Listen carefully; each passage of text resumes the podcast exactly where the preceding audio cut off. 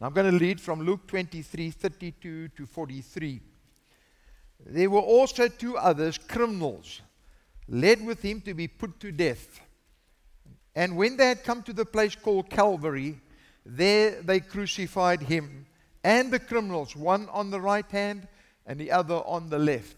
Then Jesus said, Father, forgive them, for they know not what they do. And they divided his garments and cast lots, and the people stood looking on. But even the rulers with them sneered, saying, He saved others.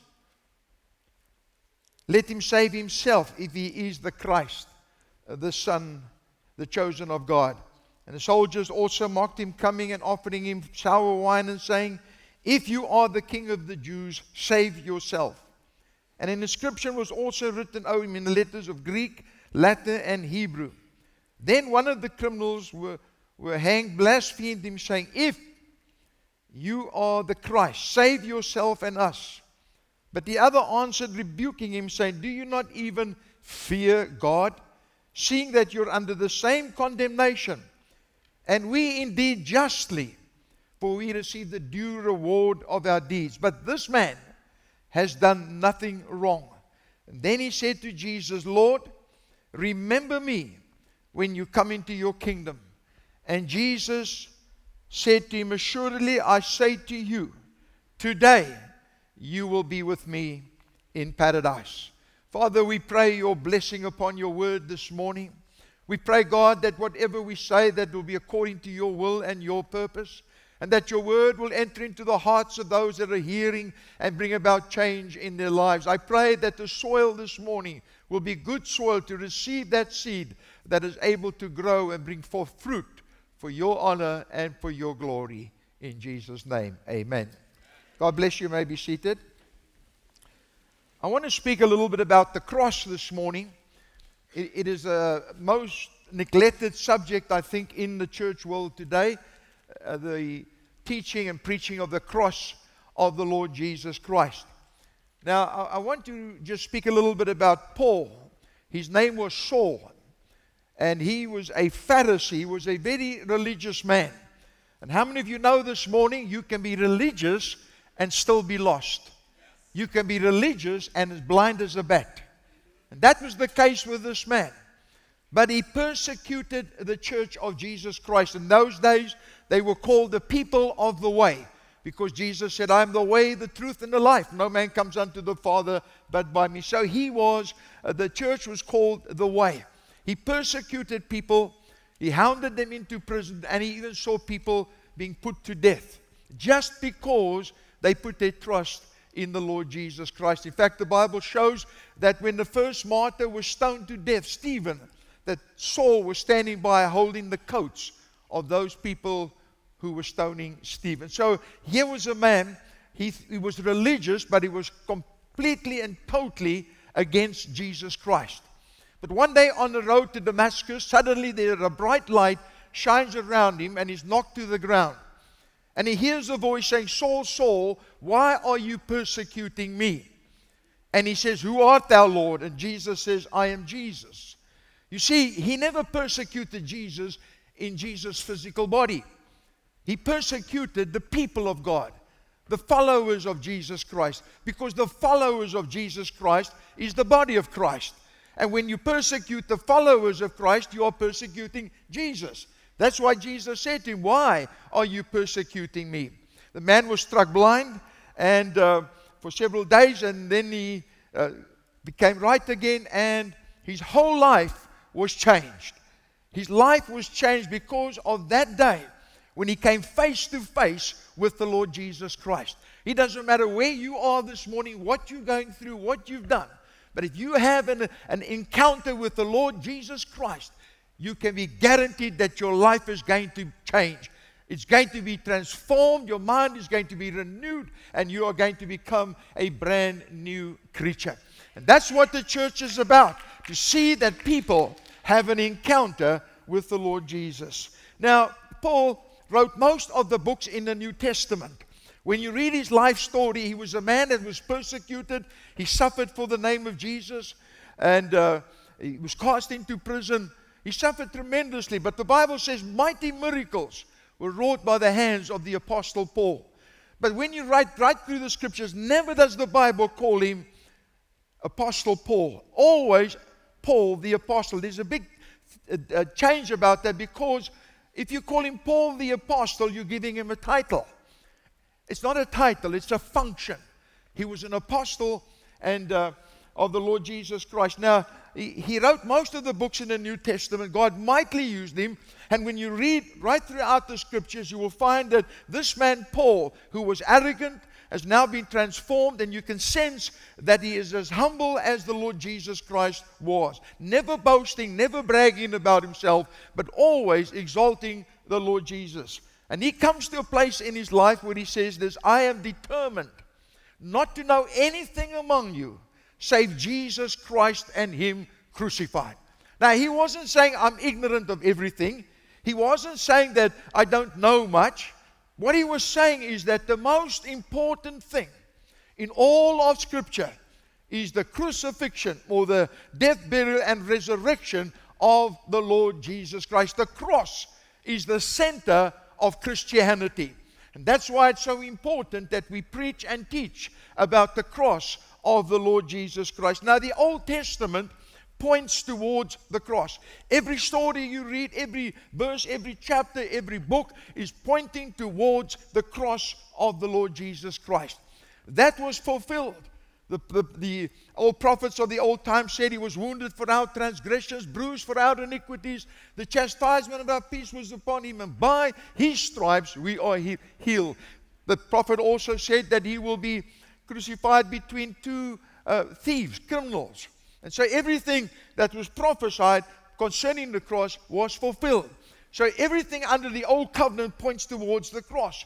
Everything in the new covenant, every blessing, every promise flows from the cross. So you see, the cross is the center of Christianity. That's why it is so important for us to know things about the cross.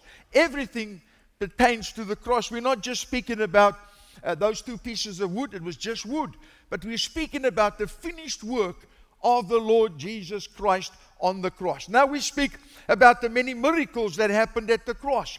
We speak about the many miracles that happened uh, when Jesus was walking on the face of the earth. He healed the sick, cast out demons, opened blind eyes, caused the cripple to walk, and he was a miracle working uh, God. And we, we talk about this, but what we sometimes forget, one of the greatest miracles pointing towards the cross, that was the fact that Jesus never sinned.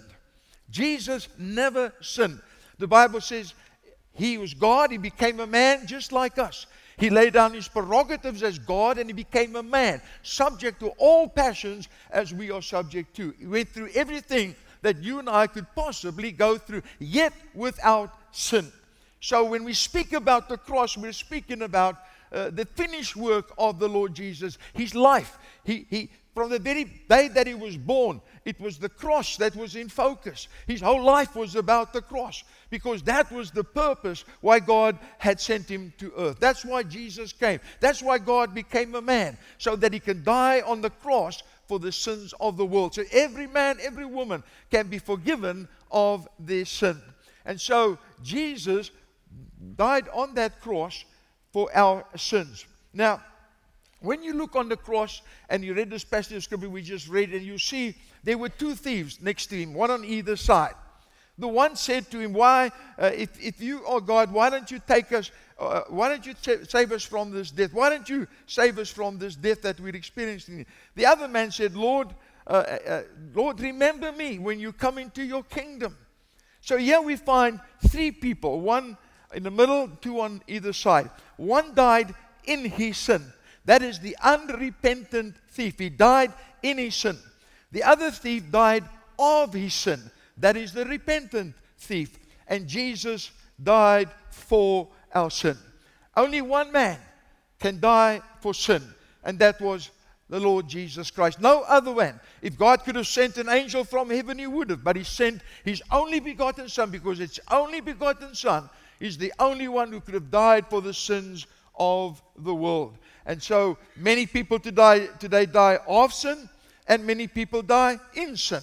But only Jesus could die for sin. Amen. The Bible says, He who knew no sin became sin for us, so that we might become the righteousness of God in Him. And so the cross is the center of everything that we believe. It was on the cross that Jesus took your sin and my sin and died so that you and I could be free from sin and have eternal life. Now, when Jesus, uh, the amazing thing about this passage of Scripture, and I think I've mentioned it before because I, I like to mention some things quite often because they are so wonderful. When Jesus hung on that cross, he was naked, he was bleeding, he was, he was crowned with thorns. It, he, he was in a terrible condition. And all those scribes and Pharisees who went to church every week who, uh, who understood the law did not recognize this man as the King of Kings and the Lord of Lords. They did not recognize him as the Savior of the world. But here on the cross, we see a man that is despised and rejected. A man who threw away his life because of, of his behavior, because of his sin. A man who was nothing but a thief. And when this man looks across to the other cross, he sees Jesus not as just an ordinary man, but he sees someone who has a kingdom. For he says, Lord, will you remember me when you come into your kingdom?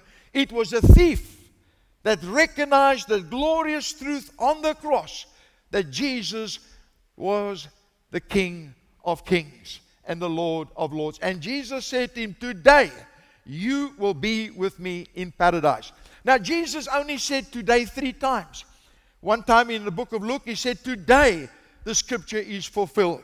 The next time he used the word today is when he went to a particular place. Zacchaeus was hiding in a tree, and he said to Zacchaeus, Come down from that tree, for today I am coming to your house. And now on the cross, he says to this thief, Today you will be with me in paradise.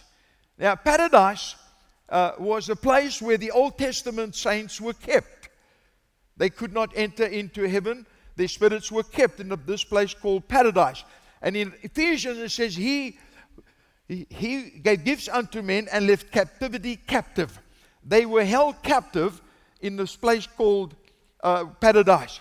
And Jesus went and he released them because it says he led, cap- he led cap- captivity captive and gave gifts to men. So he set them free from that, that place. There is no longer a place called paradise in Scripture. It is empty, and Jesus emptied it by taking the Old Testament saints to heaven. Now, there are some very important things that I just want to point out to you this morning that will help us because there are many messages we can preach concerning the cross. But I want to show you this morning in just six quick things how the cross, the work of Jesus on the cross, struck a death blow to some of the major teaching that is in the world today. Some of the major teaching, the major, major movements. And yet, this experience on the cross with these two thieves struck a death blow to that teaching. The first one is baptism, water baptism. There are those that teach you cannot be saved. You cannot go to heaven unless you have been saved and you've been baptized in water. So they make baptism in water an essential to your salvation. In other words, if you say you're saved but you're not baptized, you can't go to heaven. It is amazing the very people, and there's a major, a major church and a major movement right here in Boston that teaches this that, that if you do get baptized, you have to be baptized through them. Uh, they're the only ones who have the true baptism. So uh, many people hear this thing that uh, you have to repent and you have to be baptized before you can be saved. That is not what the scripture teaches. This man on the cross was not baptized. He never had the opportunity to be baptized. But when he looked at Jesus, said, Remember me, he repented of his sin, and Jesus said, That is good enough for you to go to heaven. So we must understand baptism is not something that washes you clean or save you. The other day we sang a song in our church and it sang about the blood. Blood does this, and then it says we are washed by the water. We're not washed by the water. That water that which we are baptized does not wash us. That water cannot take away one single sin. The only thing that can remove your sin is the blood of the Lord Jesus Christ. We are saved and cleansed by the blood. Amen. And so we must baptize people because the Bible says we must be baptized. And he says, If you love me, keep my commandments. So we go through the waters of baptism as an act of obedience to the Lord Jesus Christ and confessing publicly that the old man or the old woman is buried. And now, when you come up out of the water, it is the resurrection of the new man or the new woman in Christ Jesus. That is simply the, the meaning of water baptism. This man went to heaven and he was never baptized. He struck a death blow to that particular teaching. Amen. The second thing is good works. There are those people say you've got to work. In fact, even in our type of churches, there are some people are working, laboring in the church with a wrong motive. They think if they do this, they're going to score some points with God and God is going to overlook some issues in their lives because they're always helping and they're always working. That becomes good works, and the Bible calls it dead works. We are to be saved from dead works. Now, there are people that teach that you've got to work your way to heaven. Most of us have experienced the Jehovah Witnesses when they come and they knock on your door and they want to tell you what, you know why they're going around on a, on a Saturday, whatever day? Is because they are trying to work their way into heaven. They believe you're only saved by your works. The Bible says, For by grace are you saved. It's a gift of God and not of works, lest any man should boast. So you and I are saved by God's grace. You cannot work your way into heaven. You cannot work, work, work and think that you're going to score points with God. It's only God's grace, God's unmerited favor. Whosoever shall call upon the name of the Lord shall be saved. It's grace and grace alone. Amen. So there are many today that believe that you must work. Heaven would be a terrible place, a terrible place if you and I can work our way in there. Because if you and I can work our way in heaven, one day we'll be walking around there and say, I'm here because of what I did. I did more than you did. Heaven will be filled with braggers, boasting and bragging about what they did. But we're not saved by our works, but by grace. So one day when we're in heaven, we say, I'm here because of what Jesus did on the cross of Calvary so many years ago. Amen. And so it struck a death blow to good works. These two thieves did no good works, they did bad works. That's why they were crucified. So it strikes a death blow to that teaching. The third thing I want to point you out to you this morning is universalism. You see many universalist churches in, in, in, towns of America. Some of the old presidents were universalists. Many of us say they were Christians, but they were universalists. And what does the universalist teach? They teach every single person is going to go to heaven. Everyone's going to heaven, no one's lost.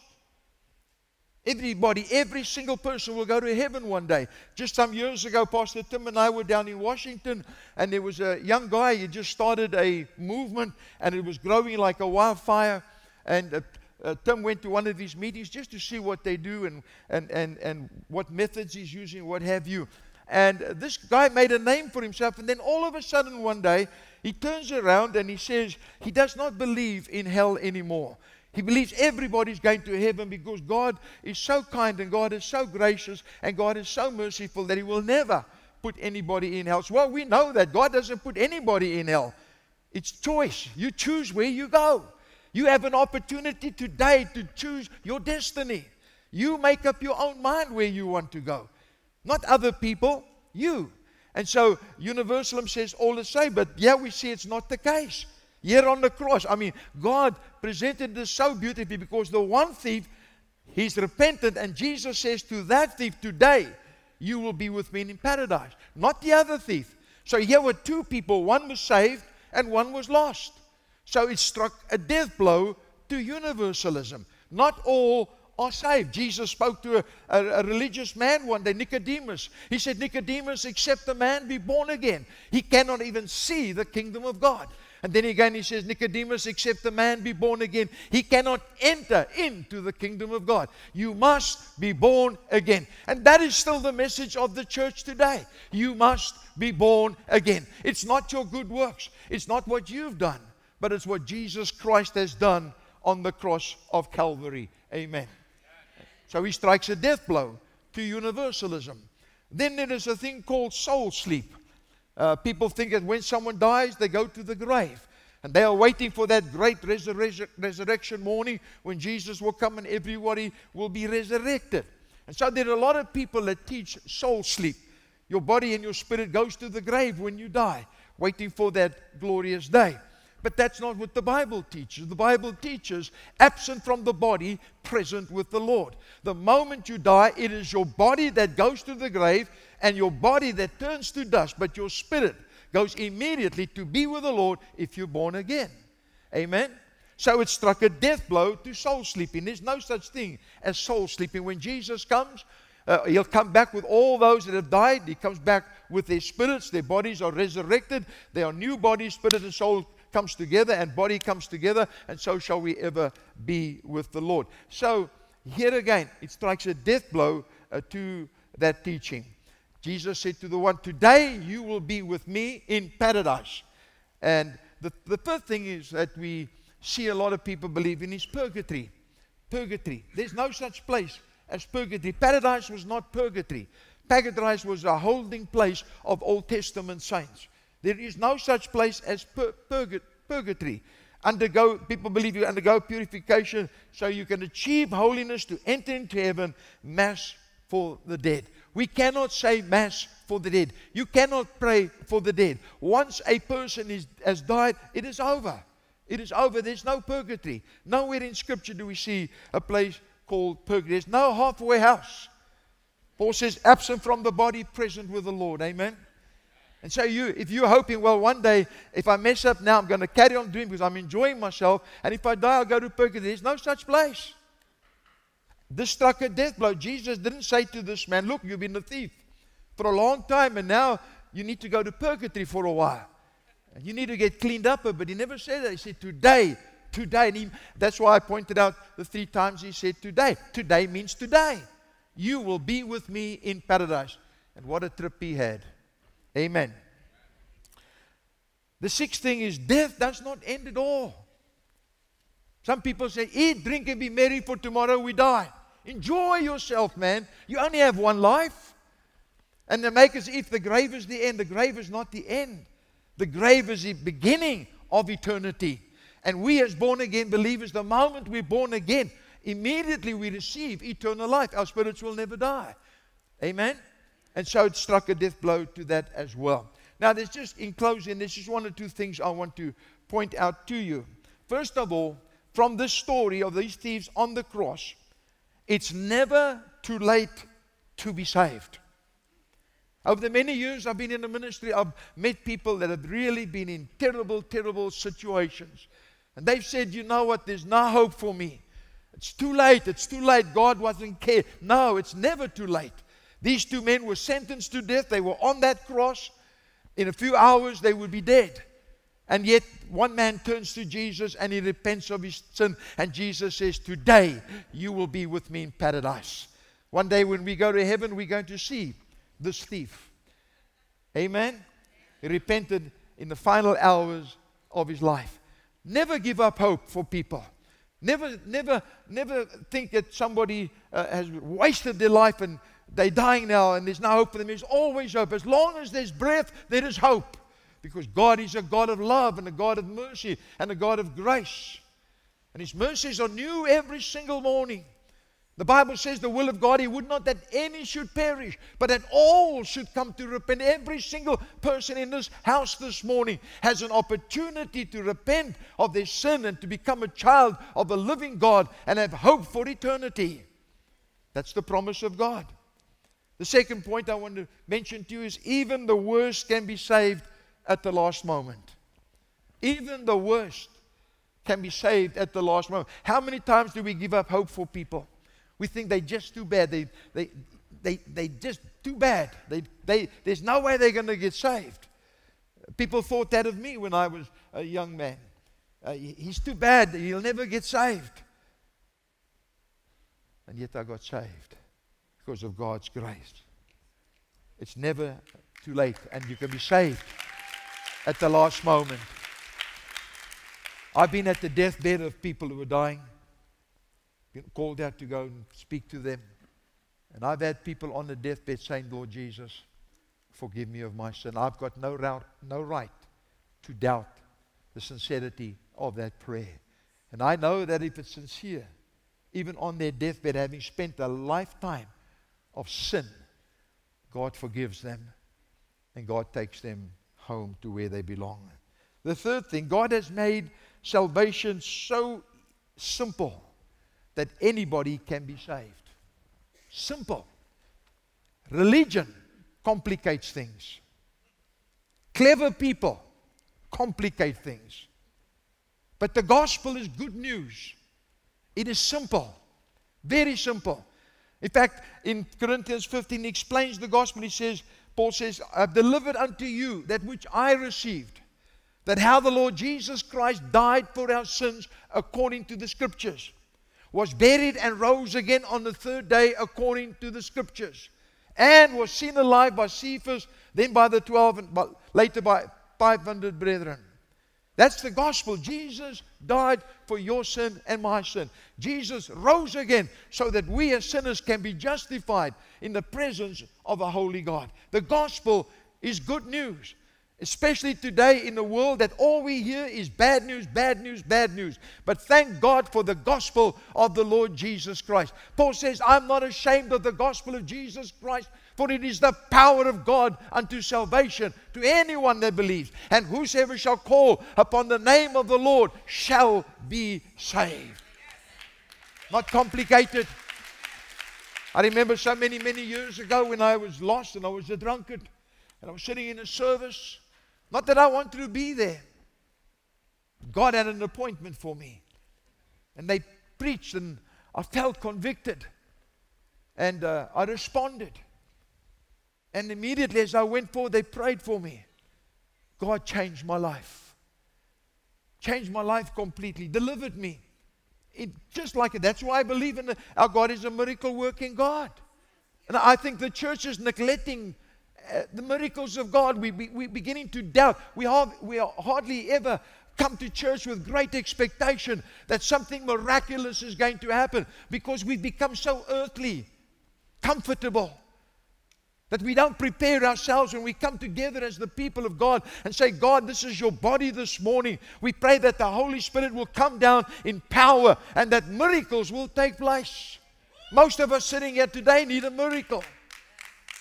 People are in bondage. People are dying left, right, and center. A young generation is dying because of drug, drug addiction. And tons and tons and tons of drugs keep coming into this country. There needs to be a, a move of God's Spirit like never before. That we have to move in power again where we can lay hands on people and say, In the name of Jesus, be free from this thing. And God sets them free. Hallelujah. I believe this morning that it's going to happen. One of these days, days are going, don't think the church is always going to be like this. Tough times are coming, things are going to change. And God allows that to happen so He can see how genuine we are. Whether we really mean business with Him or not. When I got saved, I made up my mind come hell or high water, I am going to serve Jesus for the rest of my life.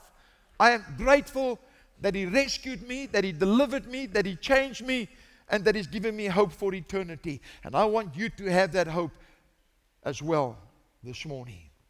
And so the cross is a beautiful thing. It's a wonderful thing to remember what Jesus did for us.